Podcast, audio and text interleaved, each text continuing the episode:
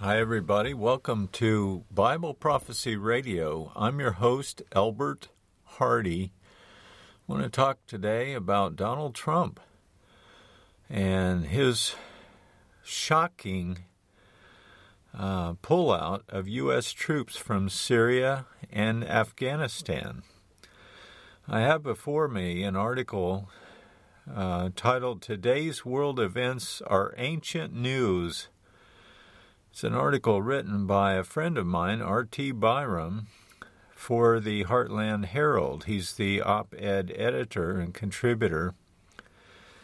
But I think you'll find it very interesting. It's about Gog and Magog and Persia and Cush and Gomer and Libya and Syria and Turkey and Russia. So, anyway, and we're going to read in Isaiah 17 and Ezekiel 38 from the pages of our Bibles. But here's what he says For people worldwide who are believers in the Holy Bible, inspired by the true Creator God, nothing in the real or fake news, for that matter, need to be unduly disturbing or even surprising. Thousands of years ago, man was given an absolutely accurate picture of what has been and is still taking place in these very days. Further, the future is laid out to the very end of the age and even beyond. Let me explain if you are not as yet tuned to the same news channel Many people around the world were shocked at President Trump's pulling U.S. troops from Syria and Afghanistan. Remembering his campaign speeches condemning Obama for doing the same with uh, the Afghanistan withdrawal, why would he do that or do such a thing? Well, from a worldly view, it was keeping the keeping of his own promise to bring the troops home if elected. However, there is a literal earth shattering purpose that transcends that decision. But you may ask, what does that have to do with Trump bringing home our troops? He says, stay tuned. This is addressed now to those who are familiar with Isaiah 17 and Ezekiel 38 in the Bible. To the rest, it is recommended that you open the book and read every word carefully, for prophetic news is being fulfilled even as you study each verse. And we're going to do that. Here's a brief overview, he writes, of what was written by Isaiah 800 years before Christ and Ezekiel 500 years before Christ. Note that Ezekiel's writing is later by 300 years than Isaiah.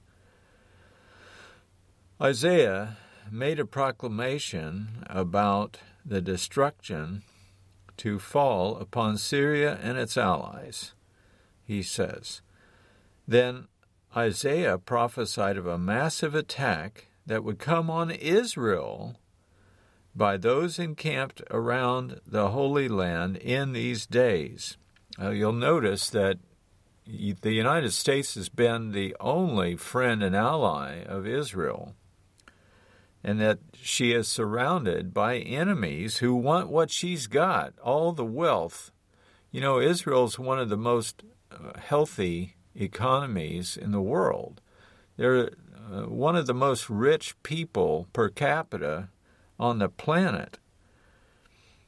He says the beginning and the end of that battle may well occur in the lifetime of many of us. That's you and me. Ezekiel 38 vividly excuse me, vividly describes what is about to happen. To understand what is being foretold, the reader must first identify the modern names of ancient nations and rulers listed in the prophecy. Arguably, the most commonly accepted translations are, and I don't agree with all of this, he says Gog is the ruler of Magog, prince of Meshech and Tubal. Well, he's saying that Meshech is Moscow and Tubal is Tobolsk, Turkish and Russian cities, and that Magog is Russia. That may very well be, but I don't think Meshech is Moscow. I think that's a city in Turk in Turkey, and so is Tubal. But who am I? Persia is Iran, Cush is Sudan, Gomer, he says, is Turkey. I'm not so sure that Gomer isn't Russia. Put or Phut is Libya, and Beth Togarmah, he says, is Turkey and Syria. He says, Check today's news and you will find those nations already surrounding Israel with troops and weapons of war. And they're on the border in the Golan Heights. You can actually see the uh, the artillery and and uh, rocket launchers and such poised and pointed at Israel. And they're there by the around a hundred thousand pieces of artillery. That's very scary stuff. Russia, Iran, and Syria and Turkey are already in place, but only this week was it announced that Sudan's President Omar al Bashir had arrived in Damascus, the capital city of Syria, to meet with Syria's President Bashar Assad. That event ended eight years of Sudan being expelled from the 22 member Arab League. 22 members. Wow. Well, if this were a game of chess, the players of Ezekiel 38 are now on one side of the board, and Israel is on the other side. The conflict could not begin as long as the U.S. had a presence in the Middle East. Wow. With troops leaving the arena, two prophetic conditions are now fulfilled. One, the absence of the U.S. standing side by side with Israel in the Ezekiel battle is explained. And two, the battle will be fought and won not by the might of Israel, but by the sovereign Lord who comes to execute judgment on those who come against his holy land and people. And we'll find that in verses 15 through 22 in Ezekiel 38 in a minute or two. The chapter concludes with this verse, verse 23. Quote, and so I will show my greatness and my holiness, and I will make myself known in the sight of many nations. Then they will know that I am the Lord. And so be it. Israel has become one of the rich excuse me, one of the richest nations per capita today, and her gas and oil reserves are targets of plunder to those who hate that she even exists. Both man and the prince of the power of the air, Satan, have possession of the land and destruction of the people of Israel as their goal. None of this could occur until Israel's people had returned to the land and at a time that they are living in peace and safety. That is exactly what visitors to the Holy Land can see today.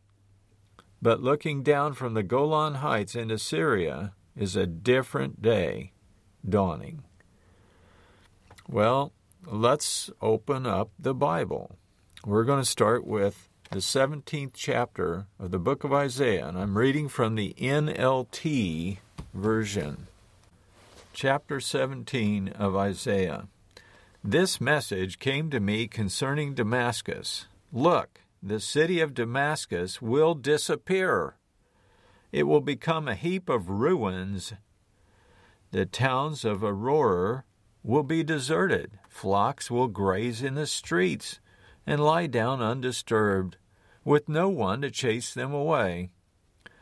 The fortified towns of Israel also will be destroyed, and the royal power of Damascus will end.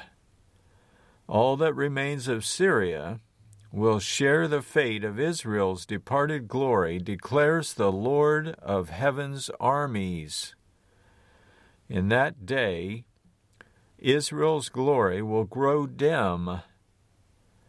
Its robust body will waste away. The whole land will look like a grain field after the harvesters have gathered in the grain. It will be desolate, like fields in the valley of Rephaim after the harvest. Have you ever gleaned fields before? Well, I have. And uh, cornfields up in Indiana, where my granddad grew them, grew corn and soybeans and wheat and such. But it's four below, the wind's blowing, it's snowing like you wouldn't believe we're out there walking the fields. We're all bundled up with boots and shoes and everything, and coats and and um, hat gear. But believe me, the snow will freeze to your eyelashes and your mustache or beard.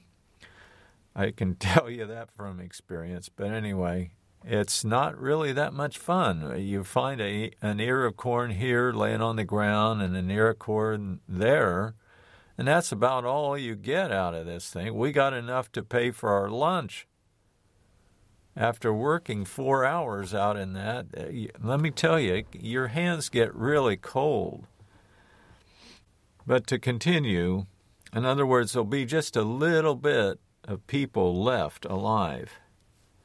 Verse 6, chapter 17, Isaiah. Only a few of its people will be left like stray olives left on a tree after the harvest. Only two or three remain in the highest branches, four or five scattered here and there uh, on the limbs, declares the Lord, the God of Israel. Then at last the people will look to their Creator and turn their eyes to the Holy One of Israel they will no longer look to their idols for help or worship what their own hands have made. They will never again bow down to their Asherah poles or worship at the pagan shrines which they have built. Their cities, their largest cities, will be like a deserted forest. Like the land of the Hivites and Amorites, the, the, the I'm sorry, the land that they abandoned when the Israelites came here so long ago. It will be utterly desolate. Why? Because you have turned from the God who can save you, O Israel. In other words, you have forgotten the rock who can hide you. That's interesting. So you may plant the finest grapes and import the most expensive seedlings. They may sprout on the day that you set them out. Yes, they may even blossom the very morning you plant them, but you will never pick any grapes from them. Your only harvest will be a load of grief. Woe. And unrelieved pain. Listen, the armies of many nations roar like the roaring of the sea. Hear the thunder of the mighty forces as they rush forward like thundering waves. But though they plunder like breakers on a beach, God will silence them, and they will run away. They will flee like chaff scattered by the wind, like a tumbleweed whirling about before a storm. In the evening, Israel waits in terror, but by dawn, its enemies are dead. Wow. This is ju- the just reward of those who plunder us, a fitting end for those who destroy us. And that's the end of chapter 17 of Isaiah. Now let's go to Ezekiel 38. This is another message that came to me. This is Ezekiel writing, chapter 38, verse 1 from the Lord. Son of man, turn and face Gog in the land of Magog, the prince who rules over the nations of Meshech and Tubal. And I think that's Turkey myself, but others think it's Russia. And prophesy against him. Give him this message from the sovereign Lord Gog, I am your enemy. I will turn you around and put hooks in your jaws to lead you out with your whole army, your horses and charioteers in full armor, and a great horde armed with shields and swords. Persia and Ethiopia and Libya will join you too, with all their weapons.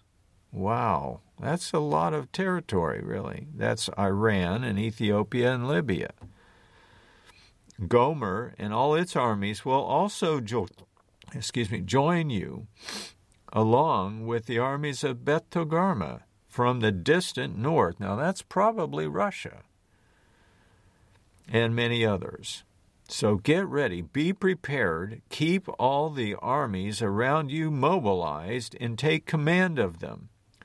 A long time from now, you will be called to action. In the distant future, which, keep in mind, this was written 500 years before the time of Christ, approximately. So that's been almost 3,000 years ago. You will swoop down on the land of Israel you hear that? Wow. Which will be enjoying peace after recovering from war and after its people have returned from many lands to the mountains of Israel. You and all your armies, a vast and awesome army, will roll down on them like a storm and cover them, cover the land like a cloud. This is what the sovereign Lord says. At that time, evil thoughts will come into your mind, and you will devise a wicked scheme. You will say, Israel is an unprotected land filled with unwalled villages. I will march against her and destroy these people who live in such confidence. I will go to those formerly desolate cities that are now filled with people who have returned from exile in many nations I will capture vast amounts of plunder, for the people are rich with livestock and other possessions now. They think the whole world revolves around them. Wow. Verse 13, chapter 38, Ezekiel. But Sheba and Dedan, now these are cities in um, Saudi Arabia, and the merchants of Tarshish will ask, and some think that Tarshish is Great Britain, will ask, Do you think that the armies that you have gathered can rob them of silver and gold? Do you think they can actually pull it off since Israel is a very powerful nation? Do you think you can drive away their livestock and seize their goods and carry off plunder? Well, anyway, we'll see. Verse 14 Therefore, Son of Man, prophesy against Gog, and give him this message from the sovereign Lord. When my people are living in peace in their land, then you will rouse yourself. You will come from your homeland in the distant north with your vast cavalry and your mighty army, and you will attack my people Israel, covering their land like a cloud. That doesn't sound good at all. At that time in the distant future, which is our time now, I will bring you against my land as everyone watches, and my holiness will be displayed by what happens to you, O Gog. Then all the nations will know that I am the Lord. This is what the sovereign Lord asks Are you the one I was talking about long ago when I announced through Israel's prophets that in the future I would bring you against my people? But this is what the sovereign Lord says When Gog invades the land of Israel, my fury will boil over. Let me tell you, you don't want to see that. You do not want to see God's anger boil over. In my jealousy and blazing anger, I promise a mighty shaking in the land of Israel on that day. I just wanted to illustrate one thing for you. Jealousy is not the same as envy, and Americans don't seem to make any difference between them. But no, jealousy is when someone fights for the welfare of someone else. That's jealousy. But envy is when someone fights because someone else has what they want. Big difference.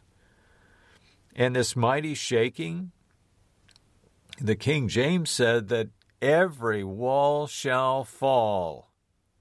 I guess that would be mighty. All living things, he says in verse 20, the fish of the sea, the birds of the sky, and the animals of the field, the small animals that scurry along the ground, and all the people on earth will quake in terror at my presence. Yeah. Mountains will be thrown down. This was prophesied by John the Baptist. Every mountain and hill shall be brought low. The cliffs will crumble, walls will fall to the earth. I will summon the sword against you on the hills of Israel, says the sovereign Lord. So obviously, the armies that are going to go down into the land and invade it will be on the territory of the mountains of Israel. So I will summon the sword against you on all the hills of Israel, says the sovereign Lord. Your men will turn their swords against each other. They're not fighting their enemy necessarily, they turn on one another. They fight each other to death until there's nothing left. He says, I will punish you and your armies with disease and bloodshed. I will send torrential rain with hailstones, fire, and burning sulfur. Sounds like when he destroyed Sodom and Gomorrah. Verse 23 In this way I will show my greatness and holiness, and I will make myself known to all the nations of the world, and then they will know that I am the Lord. Unquote. That's the end of chapter 39. I'm sorry, chapter 38. Now, chapter 39 continues this theme pretty much. Son of man, prophesy against Gog. Give him this message from the sovereign Lord I am your enemy, O Gog, ruler of the nations of Meshech and Tubal. I will turn you around and drive you toward the mountains of Israel, bringing you from the distant north. I will knock the bow from your left hand and the arrows from your right hand, and I will leave you helpless. You and your army and all your allies will all die on the mountains. Whoa. You don't come against Israel, the apple of God's eye, and not pay for it with your life. I will feed you to the vultures and the wild animals. You will fall in the open fields, for I have spoken, says the sovereign Lord. And I will rain down fire on Magog and all your allies who live safely on the coasts. Then they will know that I am the Lord. In this way I will make my holy name known among the people of Israel. I will not let anyone bring shame on it, at least not permanently. And the nations, too, will know that I am the Lord, the Holy One of Israel. That day of judgment will come, says the sovereign Lord. Everything will happen just as I have declared it. Then the people in the towns of Israel will go out and pick up your small and large shields, bows and arrows, javelins and spears, and they will use them for fuel. Wow! There will be enough to last them for seven years. Wow. They won't need to cut firewood from the forests or fields, for these weapons will give them all the fuel they need.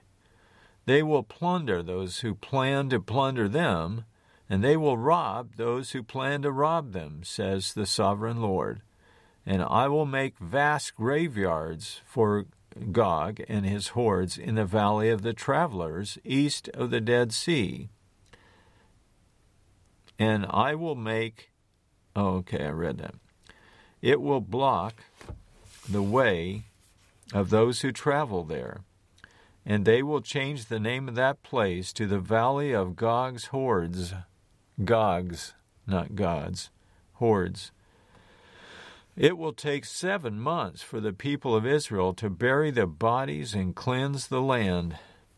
Everyone in Israel will help, for it will be a glorious victory for Israel when I demonstrate my glory on that day, says the sovereign Lord. But there will be a big fight. This is going to get ugly. After seven months, teams of men will be appointed to search the land for skeletons to bury, so the land will be made clean again. Whenever bones are found, a marker will be set up so the burial crews will take them to be buried in the valley of Gog's hordes. There will be a town named Hamonah, which means horde. And that's a parenthetical statement in verse 16. And also, or and so the land will be cleansed.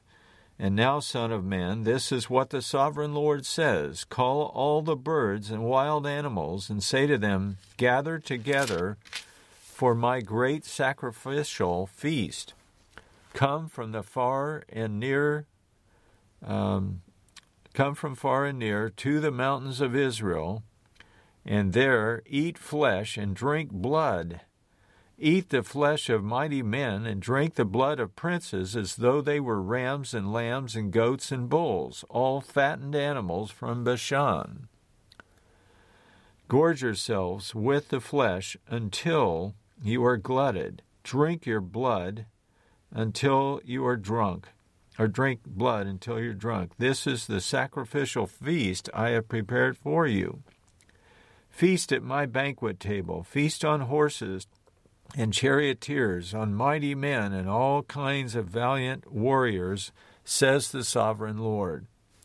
In this way I will demonstrate my glory to the nations. Every one will see the punishment I have inflicted on them and the power of my fist when I strike scary.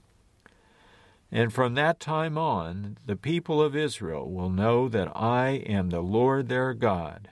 The nations will then know why Israel was sent into exile. It was punishment for sin, for they were unfaithful to their God.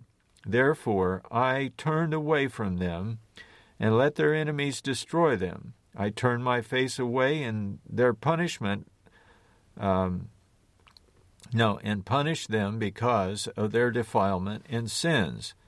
Verse 25 So now, this is what the sovereign Lord says I will end the captivity of my people. I will have mercy on all Israel, for I jealously guard my holy reputation. For they will accept responsibility for their past shame and their unfaithfulness after they come home to live in peace in their own land with no one to bother them. When I bring them home from the lands of their enemies, I will display my holiness among them for all the nations to see. Then my people will know that I am the Lord their God, because I sent them away to exile and brought them home again. I will leave none of my people behind, and I will never again turn my face from them for I will pour out my spirit upon the people of Israel I, the sovereign Lord, have spoken. And that's the end of chapter 39 and this podcast. I'm Elbert Hardy for Bible Prophecy Radio. Tune in again next time if you would. In the meantime, you can go to itellwhy.com. There's nothing for sale. I don't want your email address. I just want to give you things that build faith. There's videos and audios and books to read that I've written and such. But anyway, itellwhy.com or jesusiswhy.com. Thanks again for tuning in. Have a great day.